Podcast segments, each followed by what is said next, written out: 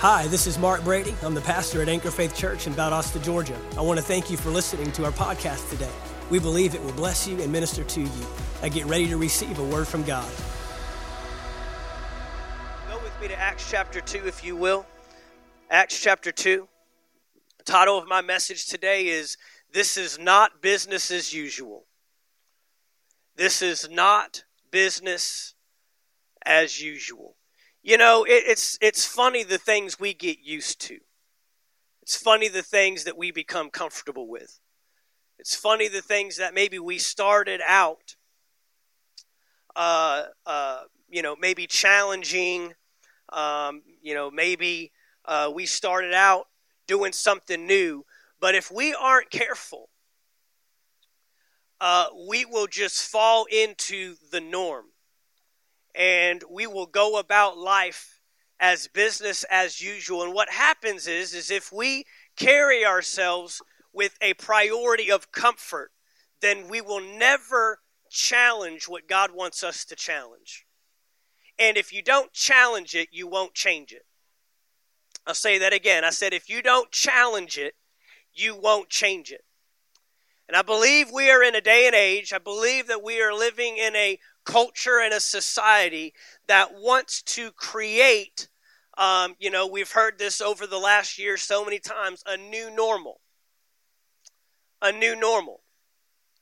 They are trying to, uh, in, in an effort, trying to get us to become comfortable with things that we were never designed to become comfortable with, accept things that we were never designed to accept. And again, if I have a priority to accept something, make it normal, uh, uh, um, if I have a priority to keep things comfortable, keep things quiet, you know, half the reason why there's the silencing and the canceling that we're seeing in our world today is because we they want you to accept the direction that they're trying to take us. And when I say they, I'm talking about the enemy. I'm talking about the world. We don't fight against flesh and blood.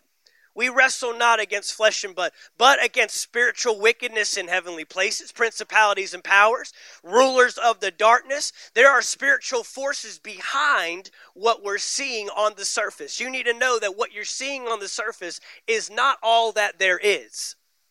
There's an agenda, there's a plan, there's a motivation. And we have to understand that if we are not going to be people that are going to challenge what's wrong, we will eventually become the problem. You're either a part of the solution or you're a part of the problem. And what God is doing in these last days, and I believe we are in the last days, I believe we are in the last of the last days, I believe that we're closer than anybody else ever has been. Amen? The clock's only ticking towards the end. I believe it's time for the church to get serious about the business of the kingdom of God. In Acts chapter 2 and verse 1, I'm going to read this from the Amplified. It says, When the day of Pentecost had come, everyone say, when it had come. When the day of Pentecost had come, they were all together in one place. And suddenly, everyone say, suddenly, suddenly a sound came from heaven like a rushing, violent wind, and it filled the whole house where they were sitting. There appeared to them tongues resembling fire, which were being distributed among them.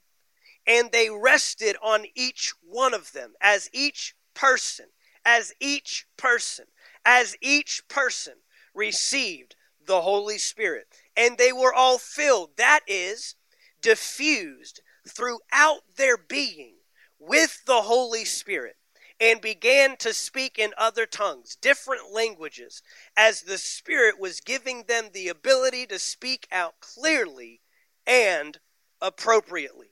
We all know that this is the encounter that Jesus promised his disciples would come, receiving the promise of the Father, receiving the baptism of the Holy Spirit with the evidence of speaking in tongues, being empowered to go and be witnesses, to go and do the work of the kingdom. But I want to I want to show you an angle today that really what Acts chapter 2 was, it we could categorize it as a disruption.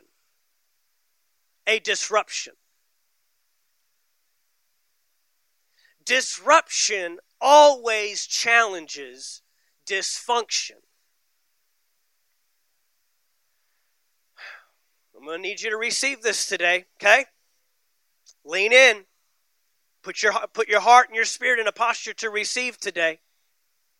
Disruption always comes to challenge dysfunction. We talked about dysfunction last week. We talked about the man who for 38 years was lame and laying at a pool, and for 38 years kept trying this remedy of getting in the water first, and if he could be the first one to get in the water. And eventually, it wasn't even just the dysfunction of his legs anymore that was the problem, it was the dysfunction of his heart, where he eventually had lost the will and the desire to even want to change anymore. And so Jesus asked him a crazy question. You don't ask a lame man, Do you you want to get well? Do you even want to get healed? Do you even want to get better? Do you even want this to change? But the problem is is when you live in dysfunction for so long, your disappointment becomes greater than the dysfunction and eventually your heart is what needs to be healed way before your symptom on the outside can be healed. I've got to get to your heart before I can get to your life.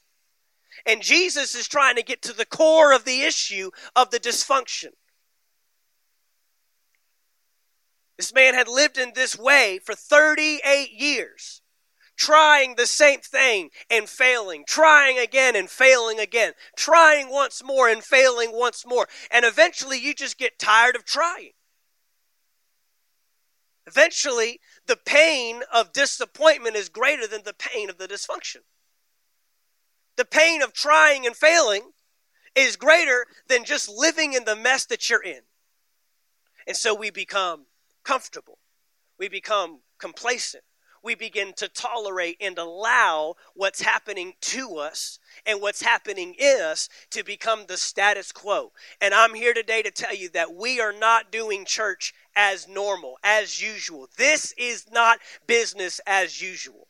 In Acts chapter 2, when the Holy Spirit fell, it said when the day of Pentecost had fully come, when the opportunity came, when the opportunity arose. But I want you to know that the opportunity wasn't this grand, glorious opportunity that we all think it was. This was a time of great tragedy. This was a time of great adversity for the people of God. This was a time, if you remember, Jesus died on the cross rose again after three days. There were soldiers that were at the tomb that were there and witnessed the angel coming and rolling the stone away. They all fell like dead men. And now we have this rumor going around that that Messiah, that crazy person, that, that freak uh, that you guys just killed on the cross and put in the grave, he's alive again. He came back to life was raised from the dead. And his disciples are now spreading this word after Jesus has spent time with them, and he's shown him he's shown them the holes in his hands and the side, the uh, the, the the piercing in his side and, and the holes in his feet. He showed them, he visited with them, he's talked with them, and he's he said, "Look, just as I said, I came back to life." You know, those soldiers that were at the tomb, they were bribed by the government to not share that story. We can't have this word get out if this goes viral, if this gets out. So now the government is even on more edge than they were when he was alive. Now it's even worse. It's worse for two reasons. One, this guy performed a crazy act by coming back to life again. We can't kill him, we can't get rid of him. And secondly, now we've got a bunch of his followers spreading this rumor and now, what we're about to have in Acts chapter 2 is a bunch of his followers doing the same thing he did. It's multiplied exponentially. There was one man going around being crazy, healing people and, and calling himself Jesus and calling himself the Son of God and calling himself. But now we've got a bunch of sons of God running around doing miracles, signs, and wonders, casting out demons. They're ruining our businesses. They're ruining our economics. They're ruining our government. They're talking about restoring a kingdom from heaven to earth. They're going to overthrow us. They're, they're, they're creating a, a, a, an issue. And so this was a big issue for the church. If you look at Acts chapter 1, go back to Acts chapter 1. Starting with verse 1, I wrote the first narrative, Theophilus, this is Luke who wrote this, about all that Jesus began to do and teach. That's not what they wanted to hear. They wanted to hear that this Jesus thing was over. And he's writing and saying he was just getting started. He just he was just getting he was just beginning the work. This is all that Jesus began to do and teach until the day he was taken up after he had given instructions through the Holy Spirit to the apostles he had chosen. After he had suffered, he also presented himself alive to them by many convincing proofs, undeniable appearing to them over a period of 40 days and speaking about the kingdom of God. While he was with them, he commanded them not to leave Jerusalem, but to wait for the Father's promise, which he said, You have heard me speak about. For John baptized with water, but you will be baptized with the Holy Spirit in a few days. And look at the disciples' response. Verse 6. So when they had come together, they asked him, Lord, are you restoring the kingdom to Israel at this time? And the disciples were in the posture that a lot of you and I are in the posture of. What are you going to do about my situation? How many of us have asked that over the last 12 months? God, what are you going to do about this? What are you going to do about all this dysfunction? What are you going to do about all this craziness? What are you going to do about all this crazy hatred and division and racism that's going on? What are you going to do about this virus that has everybody freaked out of their mind? What are you going to do about this, God? What are you going to do about the economy? What are you going to do about politics? What are you going to do? What are you? And that's what we want to do. The church is always looking to sit back in the back seat and say, God is in control. God, what are you going to do? And that's what they were asking. It's a fair question. I mean, he's God of the universe, right? I mean, surely a God that is love and a God that is mighty and God that is powerful as he says he is and can perform what he can do, surely God is going to do something about all this mess going on. Surely you are going to restore your kingdom to Israel at this time. And again, they were looking for a natural, they were still, still didn't get it. They're looking for an, they're not thinking about God's kingdom, God's spiritual rule, God's, God's spiritual, uh, uh, when we say the kingdom of God, really what we're saying is God's way of doing things. And they're not thinking in light of that. They're thinking in light of a physical, political reign that's going to overthrow the oppression that they are under. And these disciples are not stupid. They were hiding out when Jesus showed up in fear. Where next? I mean, surely if they would crucify Jesus, they'll surely come and crucify his followers.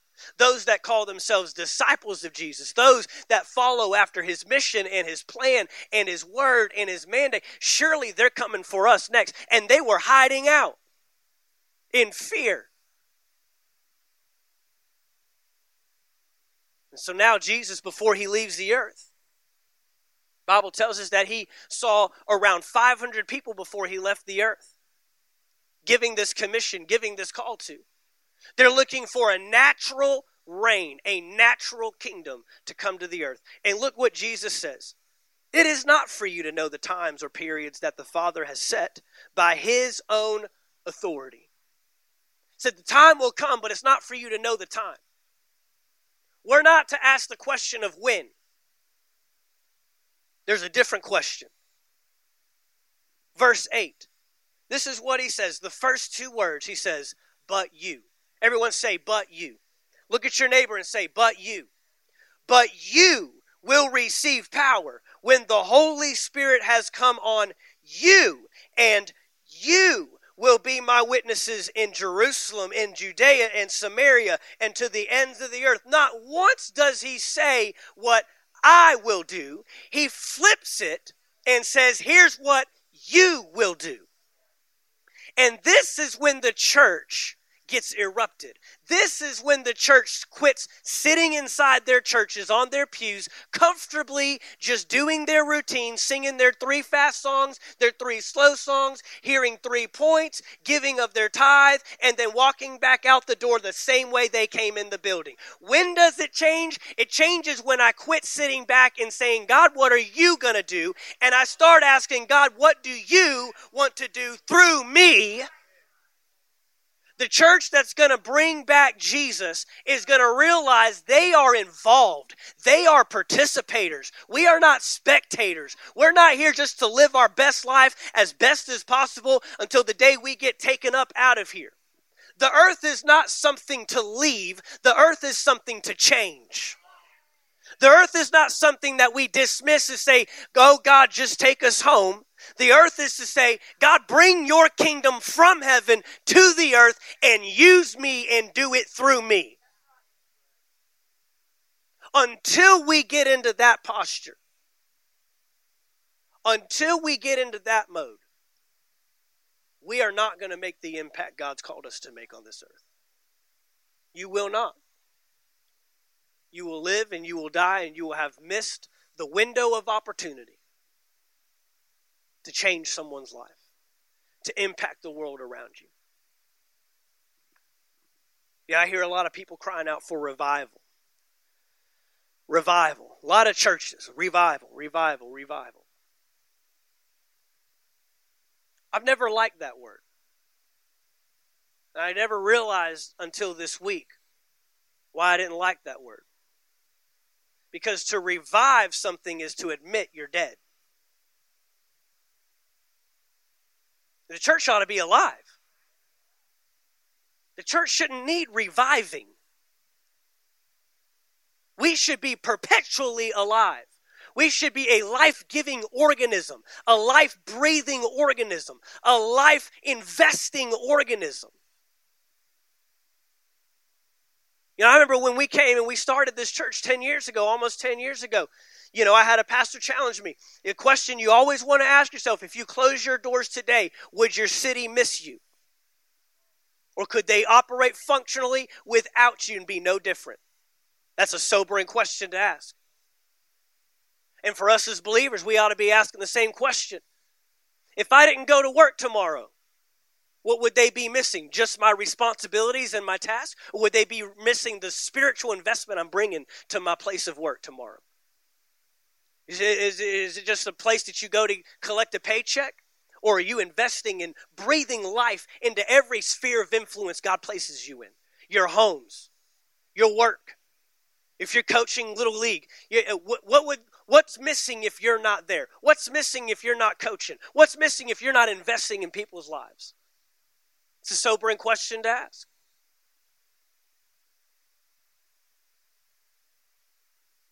So I learned this week revival doesn't come to churches. If your church needs reviving, you're going to the wrong church. Revival doesn't come to churches, revival comes to cities. Revival comes to cities. Revival comes through the church. We have to get alive before they get alive. Jesus specifically tells his disciples, You go to Jerusalem and you do not move. You do not budge. You do not minister. You do not share. You do not tweet. You do not post. You do not Instagram. You do not do anything until, until you get alive. You have nothing to give away. And they walked with Jesus, talked with Jesus. They were as close to Jesus as you could possibly get physically. And Jesus said, You're still missing something. There's still a component in your life that until you receive this, you're no good for the kingdom. You're not going to be able to carry out the work to which I've called you. You there's an element you're missing. Sure, you can be a good person. Sure, when you die, you can go to heaven. But am I more focused on going to heaven or bringing heaven? Because that's two different mindsets.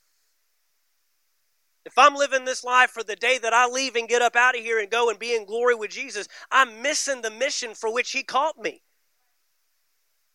When He taught His disciples to pray, He said, You pray this way Our Father, who art in heaven, hallowed be your name. Thy kingdom come, your will be done on, on, on, as it is in heaven. Who's bringing heaven to this earth? Who's bringing, where's the remnant at? Where's the people at? Why do we need heaven? We need heaven because we need to disrupt the dysfunction that's all around us. We need to cause a disruption. And that's what revival does. Revival disrupts the status quo. Revival shows up and says, This isn't business as usual anymore. We're not just going through the motions. We're not just playing our songs. We don't have a, a, a, a, a, uh, expectation or an idea of how this thing's gonna go. It, it might it might look a little weird. It might look a little different. It might look a little messy. It might cause a great disruption. But from the disruption is going to come healing, comes deliverance, comes freedom. Bound becomes set free. The blind becomes see, are able to see. The lame start to walk. The deaf start to hear. We begin to see the mighty working power of God in operation through the church. He says this isn't about what I'm going to do. You go and tarry.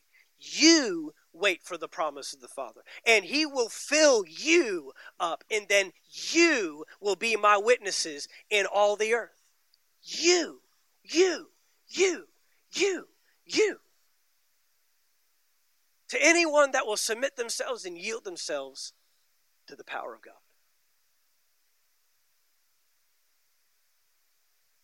He flips it. He flips it. In essence, he's saying this you will be the ones to challenge what's around you. And if I don't challenge it, I will tolerate it. And what I tolerate today becomes normal tomorrow. Are you seeing this in our world today? Am I I'm not the only one that sees this. And that's what the enemy the enemy doesn't he doesn't need to move you to acceptance. He just needs to move you to tolerance. Well, I don't like what's going on, but you ain't doing nothing about it either. You hear me? He doesn't need you to buy into it. He just needs you to sit idly by quietly in the pew and not challenge what's happening in our world today. And there's a right way to do it, and there's a wrong way to do it. And we'll talk about that in the coming weeks. I know we will.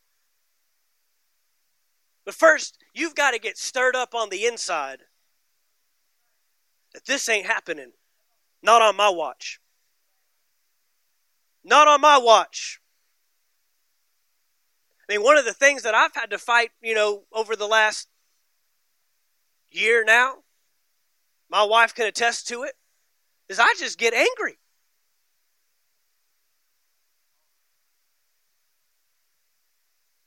I'll be honest enough. There's some stuff that I, I see it, I watch it.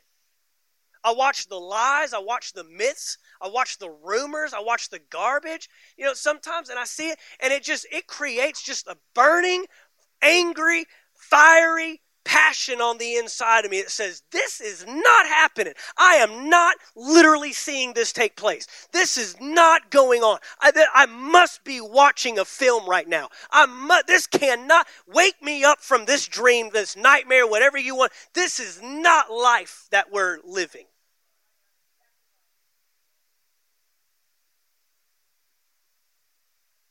Another thing I learned about revival is many times almost every time. The prerequisite for revival is frustration. At some point, you have to get so sick and tired of what's happening that it moves you to action. Are you frustrated enough? Frustrated enough to challenge it? Not just talk about it, to do something about it. It starts with the this ain't the way it's supposed to be. We don't wrestle against flesh and blood. I'm not I'm not wrestling against presidents and elected officials and, and sides and parties and I'm, that's not we are wrestling against spiritual for, forces, spiritual wickedness. There are agendas and motives behind be, there are motives and agendas behind the motives and agendas. You hearing me? We're going to be the ones to peel back the layers and we're going to say this all comes down to one enemy. It's Satan. He's the deceiver of the brethren. He's the liar. He's the thief. He comes to kill, to steal, and to destroy. And we're going to go after him wholeheartedly with everything we have, with all the authority, with all the power, with all the Holy Spirit, with all of, of, of the, the, the righteous indignation that's inside us.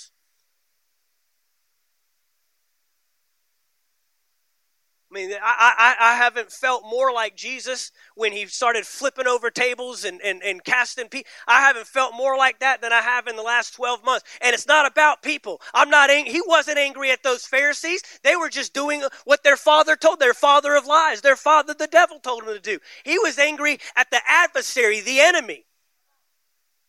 And he went and he whipped him and stripped him and defeated him and beat him forevermore. But at some point, there's got to be something on the inside that says, this is not good enough. I mean, a statement I've been saying just to myself the last several weeks is we, we are better than this. Humans are better than this. To treat people the way that we do and stir up the stuff that we do and say the things that we we are better than this. We're created in His image, in His likeness, to function and operate just like Him.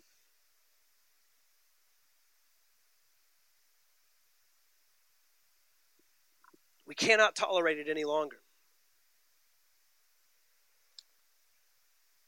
And look, there's many people in this world, they've got suggestions of what to do, how to change this, it's just suggestions. God's looking for people with solutions. Are you bringing suggestions or are you bringing solutions? I take it a step further. Are you bringing selection, suggestions or are you being the solution? You and I, we're the answer to a lost and dying world. You and I are the answer to racism. You and I are the answer to hatred. You and I are the ra- are, are the are the answer to sickness and disease. You and I are the answer to fear and anxiety and depression. You and I are the answer to suicide and abortion rates. You and I are the answer to, to healthy and whole marriages. You and I are the answer to the divorce rates that are skyrocketing through the roof. You and I are the answer to education. You and I are the answer to government. You and I are the answer. We are the answer.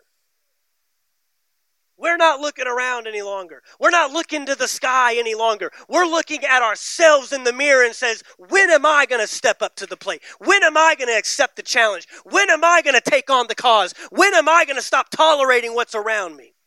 David showed up on that battlefield surrounded by soldiers, surrounded by talented, gifted, equipped uh, with spears and swords and, and, and, and, and all the other stuff that soldiers carry. And not one of them would operate and act in their authority. And David shows up with the anointing oil fresh off of his beard. It says, Is there not a cause? Is there not a cause? You're going to keep taking this taunting? This jeering? Do you even know who you, you we are in covenant with the King of Kings and Lord of Lords.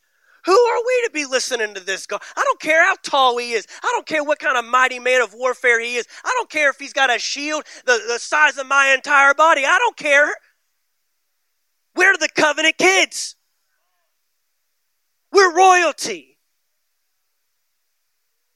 It takes one anointed person to challenge what other people tolerate.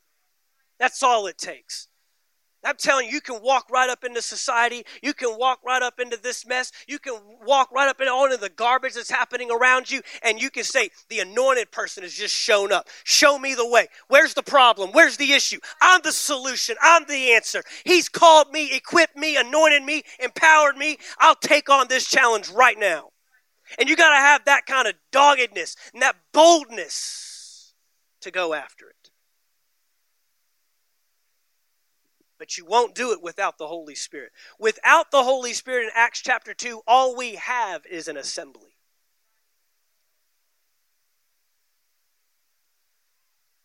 They were assembled together. But the assembling together without the accompaniment of the Holy Spirit is just a gathering. It's just a group. It's just a church service. If we continue to dismiss the Holy Spirit and His work in the life of the believer, we can continue to see dysfunction all around us. It's not by might, it's not by power, it's by my Spirit.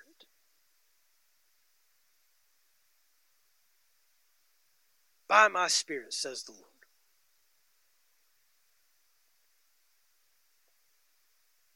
Going back to Acts chapter 2. Starting with verse 5.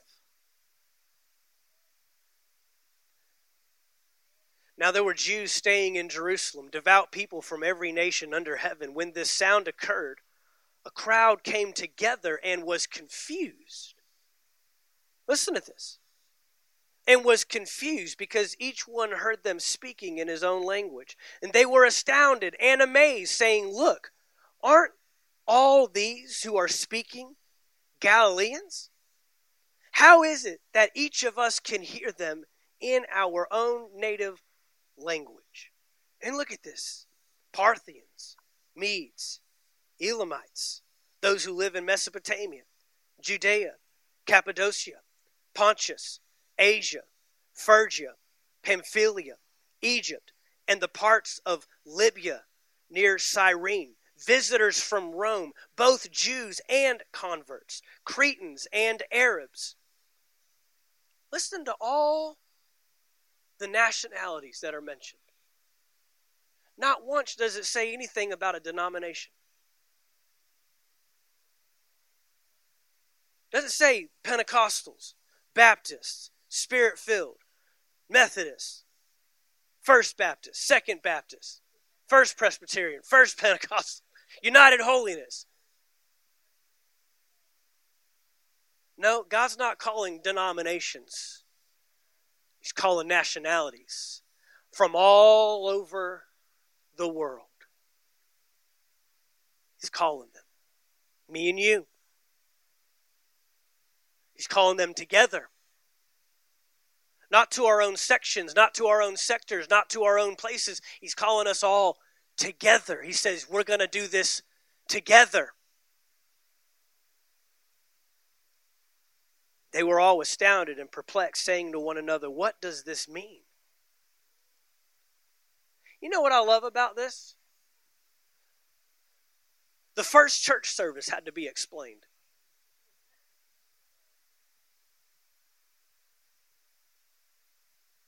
Wow. What if God wanted to do something so disruptive it had to be explained? This is what God's doing. You know, I think that's one of the major factors that the church has tried so hard to avoid over the last 20 years.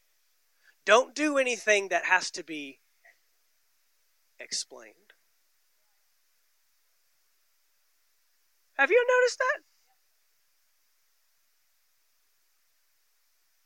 I mean, some churches look so much like the world, they don't know any different when they walk through the doors. They hear the music that they hear out there. The stuff that they're already doing is so uh, so obviously and abrasively accepted even within the church walls that there is no repentance, there's no change, there's no issue on the inside that says, man, I, the Bible says later in the same book, in Acts chapter 2, verse uh, 38, 39, it says that they were cut to the heart by Peter's message. I think the church has lost the capacity to cut to the heart. And so they leave the same way they came in. You know who I think we would have to explain our church services to today? Jesus. I think if Jesus came through these doors today, we'd have to explain to him what we're doing.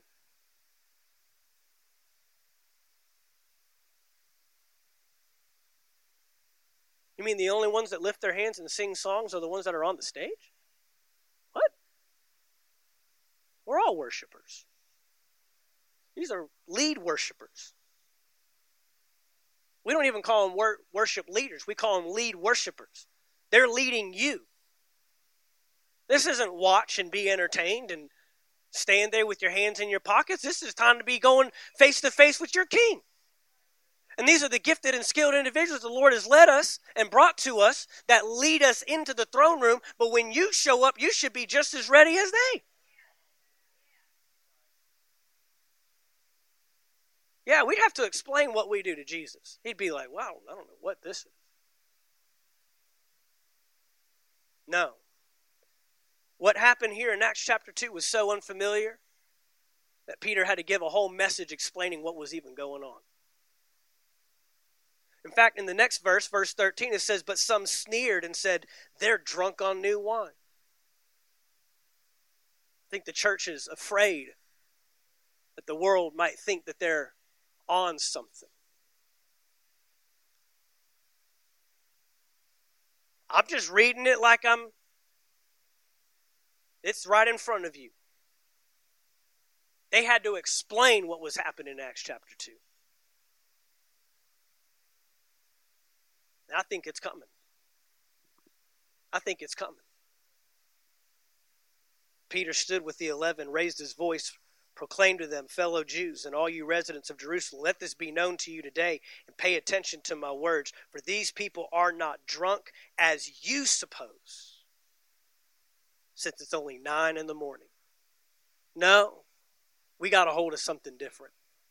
And if you get all the way on down after Peter's address and after Peter's message, 3,000 souls. It says, as many as received, 3,000 souls came in. Could the church be afraid of the very thing that God wants to do in these last days? Looking a little different, acting a little different, being a little different, talking a little different. We, we've done so much work to be so accepting, so tolerable, so, so welcoming that we have lost the line between standing with the word and righteousness and holiness and what God stands for and disrupting the dysfunction that's around us. And we've gotten into the place where we're doing just as bad as the world is. We just call it Christian. Worship team, if you come up. Something is coming. Something is coming. This is what I know. Something is coming. I may not know exactly what. I may not know exactly when. I may not know exactly how.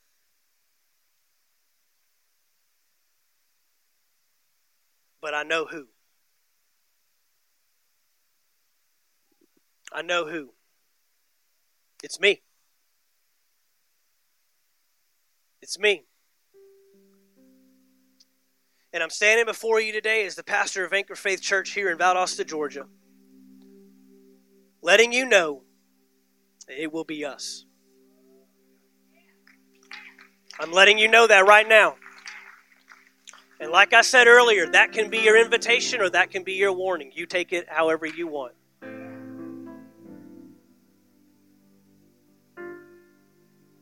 But it's not business as usual anymore.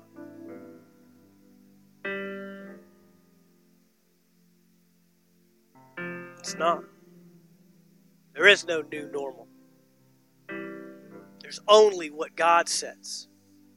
There's only the standard he places. Thank you for taking the time to listen to our podcast today. We trust you received a word from God. If you enjoyed this teaching, be sure to subscribe to our podcast in iTunes. By subscribing, you'll be sure to receive a new message every week as soon as they are made available. And if you'd like to learn more about Anchor Faith Church, you can stop by our website at anchorfaithvaldosta.com. There you'll find our locations and service times, ministries that are available for you and your family. You can even give financially in support of the ministry. Thank you again for listening, and we look forward to seeing you next time right here on the Anchor Faith Church podcast.